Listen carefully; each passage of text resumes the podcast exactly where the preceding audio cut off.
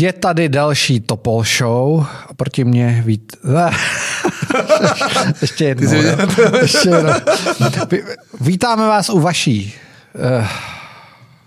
Ty vole, dneska to nebude. To tam jde všechno tohle. Vítáme vás u další Topol Show. Proti mě sedí Mirek Topolánek. Čau Mirku. Dneska nejsi úplně ve formě. Co se stalo? Nevyspal ses? Uh, taky, mimo jiné. Dobré ráno, milá vráno. Moje jméno je Michal Půra, já se Mirka budu ptát na inteligentní otázky. Uh, první z nich je tady. Ty jsi celý minulý týden strávil na hokejovém soustředění, jak už jsme říkali v minulém díle. Ano. Jak to dopadlo? Uh Dopadlo to výborně, jsem jen trochu v šoku. Bylo, je to náročné. Já teda nebyl na všech trénincích, kterých bylo asi 8 nebo 9 za těch 4,5 dne. Já byl na čtyřech, eh, to mi úplně stačilo a dělám to proto, abych věděl, jestli prostě dáme ještě tu další sezónu. Eh, musím říct, že eh, na prvním tréninku jsem musel z některých cvičení odjíždět dřív, ale lepšilo se to, až na tom posledním jsem dal strašný záda, takže teď si léčím záda a že se mi tam přihodila celá řada dalších různých drobností a výborný, výborní kamarádi, Uh, prostě fyzicky, prostě fyzicky jsem to docela dál, společensky to bylo úžasný a teď se z toho budu před odletem na Bled Strategic Forum, kde se možná potkáme s Andrejem, eh, se budu t, jako léčit v letadle nebo někde. Poplácáte se po no, eh, Výborný, máme nový, nový tričko, jak jsem ukazoval a a je to něco, co mě drží nad vodou a ještě nějak do 70 chci hrát a pak se na to vykašlu. To jsi skoro jako Jaromír Jágr. No, tak on tam bude někdy za 20 let, no. Eh, pojďme, co jsme vám ještě neřekli důležitého, že sponzorem, sponzorem, sponzorem tohoto dílu je týdeník Respekt. Uh, milujeme týdeník Respekt, jsme rádi, uh, že i mezi médii existuje konkurence. Eh, eh, vždycky eh, jak Spurny, tak Tabery, tak Kondra psali ty nejhorší texty proti mně, což já nikdy moc nedělám. Nicméně poslední díl Topol Show je vytočil, kdy já jsem mluvil o těch pachatelích dobra a pachatelích zla, protože ti komunisti taky říkali, že chtějí rovnost pro všechny a spravedlivý život a, a taky chtěli páchat dobro a, a takže já, když jsem, já jsem nechtěl srovnávat s těmi piráty, já jsem jenom říkal, že piráti taky chtějí trochu páchat dobro. Uh, ten text, co napsal Tabery, ten byl uchvatný v tom, jak dokáže obratně, protože novinář to je dobrý, posunout tu materii někde, kde to vůbec nebylo myšleno. Stálo jim za to si do mě kopnout, já jim za to děkuji, protože nám to pomáhá. Ano, je to eh, reklama. Myslím si, že k politice a k politickým komentářům to patří, kde není střed, tam není nic, takže já jsem strašně rád. Děkuji vám, kluci, pokračujte, nám se to líbí. Přesně tak, děkujeme za reklamu. Uh, testy Vláda rozhodla, že se za testy jo, do nosu nebude platit. To mě, Co mě si vždy, o tom myslíš? Mě vždycky, eh, to je mimochodem, to, co lidi... Mimochodem, možná ty jsi v té debatě na CNN byl, tam jsem se na to ptal Karla Havlíčka, který uh, tehdy tam seděl, což asi dva týdny zpátky, nebo tři, seděl tam s tím, že se za ty testy bude platit, ale že si není tak úplně jistý, takže se za ně platit nebude. To že, to, že uh, se dostávají vždycky pod nějaký tlak, mediální tlak a jim nějaký průzkumy a pak jsou schopni to rozhodnutí změnit ze dne na den, tak to patří k tomu babišistánu a k tomu jejich stylu vládnutí. To mě ani tak moc nepřekvapuje, ale spíš mě překvapuje, že ještě lidé v této zemi nepochopili, že žádný zdravotnický úkon není zadarmo.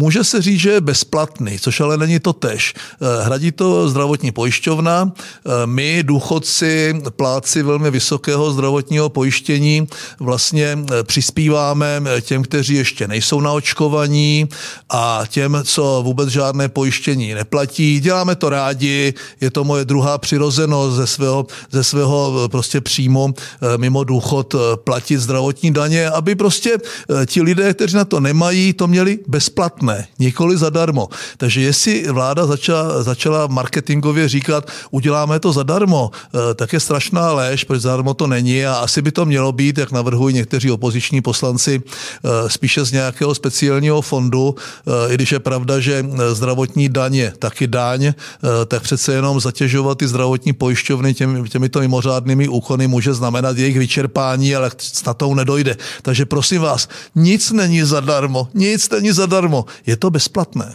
Tak, uh, pojď na největší téma minulého týdne, alespoň podle, podle uh, ohlasu, protože u nás vyšly dva texty a oba byly extrémně čtený, obzvlášť ten text Martina Malýho, který se týkal konce Škody Fabia Kombi, což... Konce, konce automobilismu jako známe. Konce automobilismu jako známe, on je to spíš symbol. Uh, co si o tom myslíš? Mě jenom moje velmi krátká úvaha na tom fascinuje, eh, že vlastně všichni, kdo prosazují Green Deal nebo elektromobilitu a, a všechny podobné změny, v podstatě vůbec nepočítají s tím, že se pořád nacházíme na politické půdě, kde do značné míry určuje ten volič, který eh, je za Prahou. Tak já jsem vždycky říkal, že celá energie vende v Německu skončí a se to citelně dotkne peněženky německého voliče. Zatím Německo eh, pořád eh, eh, ty plány rozšiřuje a realizuje a ten německý volič jim to nesečte. Naopak to vypadá, že, že ty levicovější formace s výrazným jakoby vztahem pozitivním k New Green Dealu mají spíše navrh. Říká se, že první vlaštovka jara nedělá, ale eh, Fabie Kombi eh, je právě symbolická v tom, že patří mezi ty auta, který si může svým způsobem dovolit i ta nízkopříjmová domácnost. Eh, je to auto, kde můžeš vést děti do školy, můžeš jet na nákup, můžeš jet na chaloupu, můžeš jet na dovolenou, můžeš jít mezi do práce. Je to je to prostě auto přijatelné cenově, eh, cenově když, když to mají třeba na leasing, i pro ty, kteří mají průměrný nebo, nebo nižší než průměrný plat. Eh, to, to zrušení té Fabie kombi je dáno samozřejmě obrovským tlakem majitelů těch automobilek na rentabilitu. Jim se dneska vyplácí dělat tu vyšší střední třídu a nebo ty velký luxusní auta a pak ty elektromobily, které mají nanucené od těch vlastníků Wolfsburgu a odinut, eh, které jsou pro tuto skupinu lidí s nižšími než průměrnými a s průměrnými mzdami vlastně nedosažitelné. Eh, představa, že ty elektromobily eh, menší, menší, menšího výkonu budou výrazně dotované, jak uvažují ti panášci z New Green Dealu, že budou dotované státem, které to vlastně my, my koupíme auta jakoby těm, co dneska jezdí v těch fábích. Ty jsou sice jakoby možná realizovatelné, ale ten konec je strašný. Eh, to prostě ta vyčerpanost té střední třídy po covidu a eh, řekl bych eh, skončení nebo ukončení činnosti spousta malých firm a živností, i když přijde teď nějaké oživení, tak docela, docela tu střední třídu vyčerpalo a, a představa, že budu na ty lidi nakládat ty trojnásobné ceny elektřiny a, a 100% a 200% zvýšení cen stavebních materiálů, kovů, kovu, železa, dřeva, polystyrénu a na to konto samozřejmě eh, dražší přepravní náklady a vyšší cena potravin, léku eh, a všeho eh, díky inflaci a díky, řekl bych, trochu zhroucené logistice přepravy, tak to je něco za střední třída, která to celé platí tady, ten, ten, ten cirkus. Ti bohatí ty daně úplně neplatí a ti chudí je nikdy neplatili. To znamená představa, že to prostě někdo zaplatí, protože to nikdo jiný zaplatit nemůže. Tak to je úplně sesná ti lidi, eh, nakonec ti, co si nebudou moc dovolit žádné auto a začnou jezdit znovu na kole, udělat něco pro své zdraví a ti, kteří to mají celé platit, se nutně musí zbouřit. Nevěřím, že by se nezbouřili a teď jenom otázka, eh, co to, co to s těmi státy a s těmi společenstvími udělá. To celé je to vůbec nepochybuju o tom, že je třeba něco dělat v životním prostředí. Eh, dovedu si představit obrovské projekty na reforestaci, udržení vody v krajině, i nakonec dekarbonizaci, odstranění těch fosilních paliv. To jsou věci, kterým ještě rozumím. Elektromobilitu pokládám za slepou cestu. Existují lepší varianty a to, že se investuje dneska pouze do elektromobility, eh, tak strašně prodraží nejenom, eh, nejenom celý ten provoz, ale vlastně to nebude mít i ty kýžené pozitivní dopady na životní prostředí. V Německu, v Německu se zvedla výroba z uhlí o 37%, až zavřou jádro a vypadne jim těch 70 terawatt hodin eh, toho výkonu, co, co se jako budou dělat? Letos, letos má Německo vypustit nejvíce emisí jistě, ve své historii, jistě. takže Energiewende je v podstatě mrtvý projekt. Je to, je to prostě pozlátko, eh, je, je to prostě nějaký ideologický, náboženský projekt, na který doplatíme my všichni, protože nejsme tak bohatí jak Němci a i oni prostě budou docela citelně eh, muset snášet ty zvýšené náklady. Elektřina je tam dvakrát vyšší jako nás a u nás eh, díky ceny povolenky a díky odchodu od uhlí a případně časem i od plynu musí těm lidem někdo vysvětlit, že bude daleko dražší elektřina, daleko dražší teplo a, a tím pádem daleko dražší všechno a musí těm lidem někdo říct, že schudnou a že budou jezdit na tom kole a na koloběžce místo v té Fabii kombi. No já jsem viděl v hospodářských novinách ještě zajímavý článek, který kde se vlastně říkalo, že už letos budou první teplárny, které zkrachují. A říkal jsem si, čímž ty máš jako velké zkušenosti, eh, říkal jsem si, že vlastně ten titulek by měl být letos si první z nás nezatopí. Děje se to už teď. Eh, celá řada těch menších, středních nebo těch municipálních tepláren má už eh, delší dobu velké problémy. Eh, když to řeknu, Opatovice, které dodávají pořád nejlevnější teplo do Hradce Králové, do Pardubic a, a do dalších obcí v okolí a zásobují, investovali skoro 3 miliardy do ekologizace té teplárny, tak vlastně dělají EBITu neboli nezdaněný zisk a odpisy už dělají jenom z odpisu. Už to dělá provozní ztrátu nějakou dobu.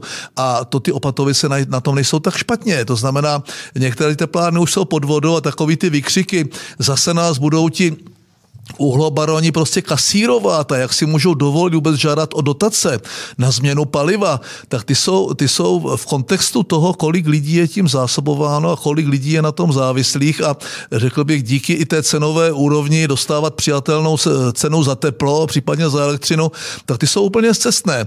Ty teplárny prostě musí konvertovat eh, z uhlí postupně a do, docela to půjde rychle eh, do biomasy, do odpadu, do, do já nevím, do plynu, eh, i když to neřeší úplně ten problém, který o toho ti snílci New Green Dealu čekají, eh, protože ta dekarbonizace, eh, tak jak oni mají tu představu, totální dekarbonizace, tím k té nedojde.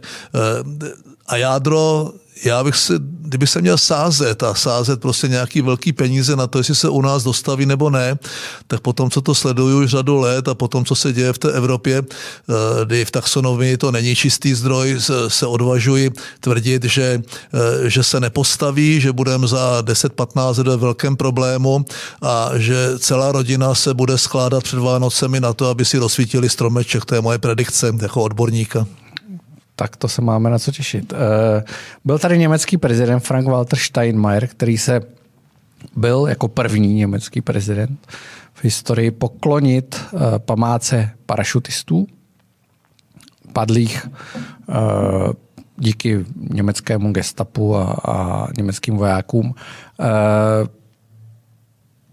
Co si o té nášvě myslíš? Za mě na, na venek jako poměrně pozitivní prezentace. Za mě dobrý. Eh, myslím si, že i když eh, ty spolkové země, jako je třeba Rakousko nebo Německo, mají trochu jiný systém a i ta pozice toho prezidenta je jiná, eh, skoro bych si přál, aby ten prezident český v kontextu eh, posledních dvou funkčních období eh, v podání Miloše Zemana eh, měl pravomoce a měl jakoby pozici toho prezidenta německého.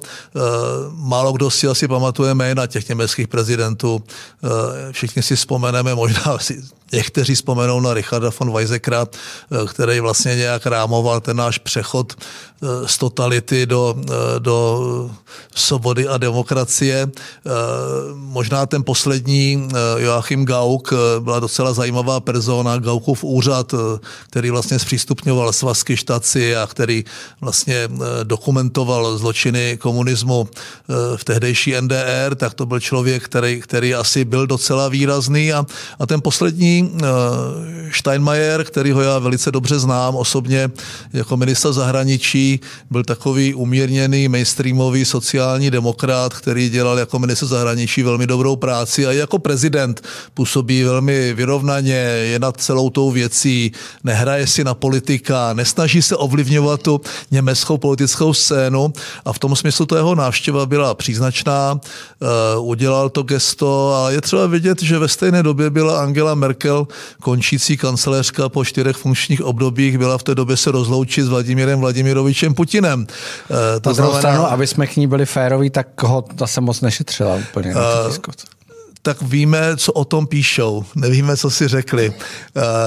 Rozumím tomu, byla současně samozřejmě na Ukrajině, Uh, takže byl tady, byl tady, byl tady uh, prezident Steinmeier, bylo to od něho hezký, uh, my, nám se vyplatí, a teď nemyslím jenom materiálně, já myslím jako i pro naše vlastní duševní zdraví a naši národní mentalitu se konečně vyrovnat jakoby, s tím nacismem, s tou válkou, s těmi zločiny, s tím všechno, co to provázelo. A, a ten, ten Steinmeier proto udělal velmi významný krok, vlastně jako první německý prezident uh, uctil památku lidí, kteří bojovali proti tehdejší, tehdejší říši. Takže dobrý, za mě dobrý, uh, myslím si, že to zvládla i ta naše reprezentace, bylo to docela důstojný, takže za mě plus. Super, aspoň Palec nějaký... nahoru nějaký pozitivní zprávy. Eh, ale jistě si všimnul, že litium je opět v českých rukou. Z toho se asi rozpláču. Co, co tomu říkáš? Čekali jsme celou dobu, jestli se litium objeví v předvolební kampani, protože když se objevilo naposledy, tak mělo poměrně... A nebylo by to bývalo litium, bývalo by to bylo něco jiného. Litium ovlivnilo tu minulou kampaň, docela zamávalo, zamávalo s preferencemi některých stran. Úplně umělý problém. Eh, Mezitím se v Německu našly daleko větší zásoby litia, eh, než jsou u nás. To má jednu dimenzi, než se, než se dostanou k té politické a předvolební. Eh, litium je jeden, jeden z kovů, nebo jeden... Který je strašně častý. Který, který se bude používat v rámci New Green Dealu více kdykoliv předtím. Všechny ty prvky konce Mendelejovy tabulky Eh, které se potřebují pro tu dekarbonizaci a pro všechny ty baterky a pro všechny ty eh, fotovoltaické panely a, a do aut a všude eh, začínají být docela vzácným zbožím, jako skoro všechno. Dneska Čína kontroluje 85% světových zásob těch drahých kovů, buď na území svém nebo území územích kontrolovaných anebo eh, nasmlouvaných. Eh, dneska se bojuje o část Latinské Ameriky. To znamená být závislý na Číně ve všem eh, když nepřijde, když nepřijdou čipy, tak stojí prostě na kilometrech čtvereční nedodělaná auta má to vliv na spotřební zboží, má to vliv na všechno, najednou nic není, najednou je nedostatkové zboží, eh, Začína, začínají se zvedat ceny, protože je to nedostatkové zboží, tak to bude samozřejmě provázet i tu dekarbonizační, to dekarbonizační úsilí Evropské unie, to pionýrské, smělé a novátorské a e, budeme závislí prostě na Číně daleko více předtím a litium je jenom jedna z částí té bitvy. E, jestli někdo viděl ty litiové doly, tak jestli bojujeme proti e, těžbě hnědého uhlí, tak to ještě neviděl litiové doly, takže já z toho mám docela obavu. Je mi celkem jednou, kdo to vlastní. Skoro bych byl radši, kdyby se to netěžilo, když se to bude těžit, aby jsme z toho něco měli my a ne jako z, z urány a Sověti a teď tentokrát z a Němci, eh, nevím, celý je to, eh, celý je to divný a jsou to takový ty předvolební hrádky, kdy někdo otevírá prostě tu zhnilou konzervu se zhnilým masem a eh, pokouší se nás s tím znovu otrávit. No já litium naprosto nepodstatný, je tam na to nedůležitý problém. Jako čistě fyzik, z fyzikálního hlediska je, že litium je jeden z nejčastějších prvků v půdě nejčastějších kovů, takže on vlastně vůbec není vzácný. Tudíž eh, jako vytěžit, vidíš přesně, v Německu ho našli, v Česku ho máme, v Polsku ho mají, všude ho mají. Litium je všude. Tak asi co není, koncentraci a schopnost jako by co to není vytěžit. Je, no. Co není je kobalt a některé další prvky, hmm. které mají ty Číňani. Hmm. A jako o litium slyšel jsem výborný rozhovor s Elonem Muskem, který říká, že litia je tady na tisíc let dopředu. A to je i uranu a toria a no. všeho, jo, tak ono. Když to tak... A je takhle i uhlí, ropy a plynu, jo, když teda budu důsledný. No tak drancové matičkou zemi. Uh, zavře, zavře, zavřeme doly na severu Čech, aby jsme tam otevřeli důl s litiem, kde budeme proplachovat to kyanidem. No, tak to jo. už to je jako je eh, prostě těžba zlata, anebo prostě v dolní rožince pořád ještě těžba eh, urány, ano. Já, já na to mám svůj názor, musíme hledat Eh, a proto mi eh, ten New Green Deal připadá, že je hrozně, hrozně jednosměrný, eh, hrozně ideologicky pojatý, protože já si představuju inovaci vyššího stupně, než je pálení křoví a, a větrníky v Severním moři. Já si představuju, že ta inovace vyššího stupně nám umožní a ta výzkumná báze nám umožní vyrábět potřebné zdroje, elektřinu, teplo eh, nějakým jiným eh, lepším způsobem. Beru tohle jako mezi etapu, kterou si budeme muset bohužel projít. Eh, budeme v tom nejlepší, ale ty světové podmínky to nějak neovlivní. Je zcela evidentní, že tvorba CO2 na světě stoupá. Je to vidět i na tom Německu, ty velké země mají to jako cíl proklamativně, ale fakticky ty kroky budou odkládat, budou je přenášet na další generace a my mezi tím tady trošičku shodneme, trošičku možná s větší pokorou se budeme chovat eh, k české přírodě, protože o tu nám jde a, a budeme vlastně vzpomínat na doby, kdy když si otočil vypínačem, tak se rozsvítilo. No. Tak, uh, pojďme asi do naší oblíbené politiky. Já nevím, Ko- jestli je oblíbená to. Koalice spolu zahájila další fázi kampaně, uh, kde zobrazuje Eh, nejen Andreje Babiše, i Tomio Okamuru, Vojtěcha Filipa jako hrozbu, takovou koalici zla, eh, poměrně děsivý, jakože respekt budící plagáty. Jsou tam tak strašní oškliváci. Benery no. oškliváci. No. Je vidět, koukal jsem se zase na moji oblíbenou guilty pleasure ne, Čau, čau lidi. lidi ne. A v Čau lidi Andrej Babiš tentokrát jako mává tím, tím plagátem spolu a, ve, a vlastně hrozně se rozčuluje, proč on je tam tak vošklivý, zatímco Fiala tam není tak vošklivý na tom druhém plagátu, kde je e, změna, které můžete věřit. E, co tomu říkáš? Tak asi celkem trefa. Tak vzpomínám si na jednu e, Nohavicovou průpovídku, jak vy k my, tak my k vy, což zní dobře. Není to poprvé, kdy v kampaních tentokrát spolu a dříve ODS se objevuje tento prvek. Já si vzpomínám, a teď to nechci karikovat, jak na letné byl ten obří mega big board, kde se ten Miloš Tekli sklánil tomu Václavovi Klauzovi na rameno. Nevím, v kterém to bylo roce, počítám, že nějakém 2002. Bylo to docela, bylo to docela eh, obludné. Eh, pak si pamatuju nějakou evropskou kampaň řešení proti strašení, kde to bylo podobně, kde byl ten krásný Mirek Topolánek a vedle ten ošklivý Jiří Paroubek a bylo to prostě i barevně.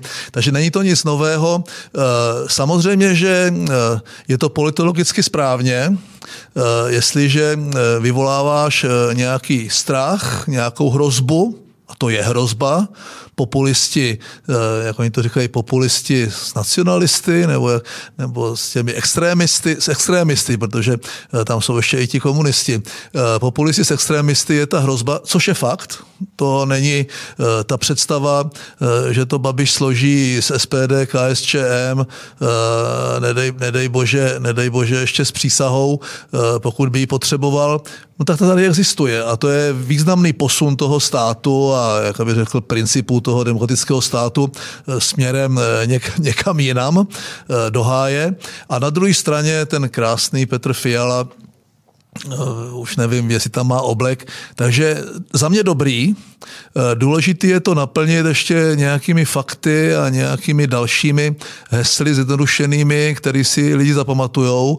Mně ta kampaň spolu se docela líbí, teď jsem nedávno viděl fotku, fotku, kde Marian, Markéta a Petr jsou někde, někde na kampani, už nevím přesně kde a Marian má oblek takový šedý s rozhalenkou, s bílou košilí, Petr má takový ten profesorský úbor se svetříkem, vypadá všichni dobře, ale uvnitř jako svítí jako, jako drahokam v dobrým kostýmku nebo šatech Markéta Pekarová Adamová má červené blíje velmi výrazná. Představa je tam sedí, že tam stojí prostě tři v šedým obleku panáci. Tak musím říct, že ta značka se zažila, už jakoby ta nevraživost, eh, proč zrovna oni a proč tihle a nám vadí, že je tam KDU ČSL, nám vadí, že je tam topka, radši budeme volit. Takže to se trochu otupilo a uh, i, ta, i, to, i to trio vypadá hodnověrně, akorát tvrdím, že každý, každé takové uskupení musí mít jednoho lídra a oni toho lídra mají, mají to docela naučený, říkají jediný kandidát na premiéra, který je schopen to zvládnout, je Petr Fiala. Takže za mě je docela dobrý. Já bych, si představoval, já bych si představoval, uh, že by mohli být trochu ještě jako důraznější. No. Co jsi říkal, teďka jede jedna debata za druhou. Uh, viděli jsme u Václava Moravce Petra Fialu, Jana Hamáčka a Víta Rakušaná. Zajímavá debata, Jan Hamáček logicky, nebo logicky a přece jenom v defenzivě byl tam sám. Byla to přesilovka tři na jednoho. Tři na jednoho. A co si, co si říkal vlastně na, na výkony Petra Fialy a Vítra Rakušana? Protože Vít Rakušan je zajímavý, Vítra... zejména z toho důvodu, že ho zjevně ta koalice Pirátostan tlačí Vít Rakušan dneska, když potlačili trošku Ivana Bartoše, možná trochu vědomně, eh, i měli ten průser s tou knihou Jsem jako hurikán, nebo jak to tam bylo. Iva, hurikán Ivan. No, kde, kde vlastně jako není to součást kampaně, je to součást kampaně, ty náklady jdou do toho budžetu, nejdou eh, kolem toho a dělají docela takový ty drobný, ale permanentní chyby. Bylo to vidět i na nejistotě Ferjenčíka v té debatě, eh, protože ho rozhodili prostě dvě docela faktické poznámky a ne, nebyl úplně jakoby z nejčilejších. Eh, takže ten, ten Rakušan působí jako hezký chlap, jo, on tak mluví, ta řeč tak hezky plyne, dokáže tam dát ten jedovatý osten, eh, tak je velmi obratný, eh, až moc, Jo, není, tam ta, není tam pro mě trochu ta emoce, což u toho Petra Fialy, tak jak on nevím, jestli poslouchá nebo neposlouchá své poradce a je víc sám sebou. Eh, myslím, že trochu opustil, eh, opustil to, jak mu říkali, a teď se zasměje a teď zakašli a teď udělej vtípek, že, že, to, že to je Petr Fiala, tak jak jsme ho viděli. Nemusím nad tím hýkat nadšením, že by to byl jako úplný bourák, protože on nikdy nebude takový ten showman a, a nebudou z něho vypadávat ty vtípky a tak dál, ale byl docela důrazný a mně se to líbilo. Hamáček byl v defenzivě, eh, tu defenzivní roli relativně zvládl, ale eh, prostě dalo se dost těžce eh, obhajovat politiku ČSSD, když na něho útočili přes Babiše. Že on jako se toho Babiše nezbaví, má ho jako pytel na zádech a bude se muset vlastně těm voličům zodpovídat z osmi let vlastně spoluvládnutí s Babišem, ať už Sobotkově vládě nebo teď a, bude muset, aniž by prodal ty, to, co oni takzvaně prosadili, tak nese na sebou pytel těch problémů, které s Babišem přišly. Takže debata dobrá. Mně se nejvíc líbila debata, eh, když jsem s ním úplně nesouhlasil Švejnara, Tomáše Sedláčka s Václavem Moravcem a nejvíce mi líbilo, když se ptali Tomáše Sedláčka, nebo Václav se optá, eh, co, co by jako z těch chytrých projektů realizoval. Tak on říká, no já bych, já bych v zásadě teď realizoval třeba, kdyby, kdyby byla z Prahy do Brna dálnice, a kdyby třeba byla i ta dálnice z Brna do Prahy, jo, a kdyby jako se mohlo jet těma pruhama tam i těma pruhama zpátky, tak to bych si myslel, že byl docela chytrý projekt. To bylo dobrý, to se mi, to se mi líbilo. Uvidíme, jak to dopadne. Ta dálnice by se měla otevřít. Jestli za 8 let, a to nikdo to moc neříká, za 8 Deset, let. deset, no ne? dobře, Jedenáct. ale 8 let jsou tam oni, tak to začalo, Jo. bylo to ve šňůrkách, pak Barta zrušil ty tendry, asi aby to mohl skasírovat, já nevím, a teď už to jakoby dělají po těch dvou, třech letech, kdy to začalo, to dalších 8 let dělají, prostě eh, počítají jako centimetry udělané dálnice za rok, Eh, je, je to strašný, eh, ta neschopnost, eh, ta neschopnost toho státu, a ty budou říkat, a za vás se stavilo, říkal, no za mě se hodně projektovalo. Ne, eh, určitě se stav, stavilo víc tehdy. eh, I za Petra Nečase se stavěl výrazně. No jasně, eh, ty hladové zdi, nebo ty, takový ten keynesiánský přístup k ekonomice, že třeba se jako proinvestovat tou krizí a že třeba ty státní intervence v době krize, tak je zcela evidentní, že tady ty investice spíš klesají, že ty prachy projídáme a myslím si, že ten důraz na ekonomiku, to bude nakonec hlavní téma. Peněženka standardního občana a bábě Dymákové rozhodne tyto volby a bude to eh, schopnost či neschopnost té opozice poukázat na to, že lidi se mají hůř než před těmi osmi, respektive čtyřmi lety, že ve všech oblastech, které ten Babiš spravoval, je to horší, než to bylo předtím a že bude hůř, pokud tam oni zůstanou. To je klíč celých voleb. Tak, krásně si to zakončil. My vám děkujeme za A já bych eh, poprosil přízeň. teda respekt, kdyby to zase třeba nazdíleli a třeba k tomu něco oškliváckého napsali. Dík, kluci. Díky, děkujeme. Ahoj všichni. Mějte se pěkně.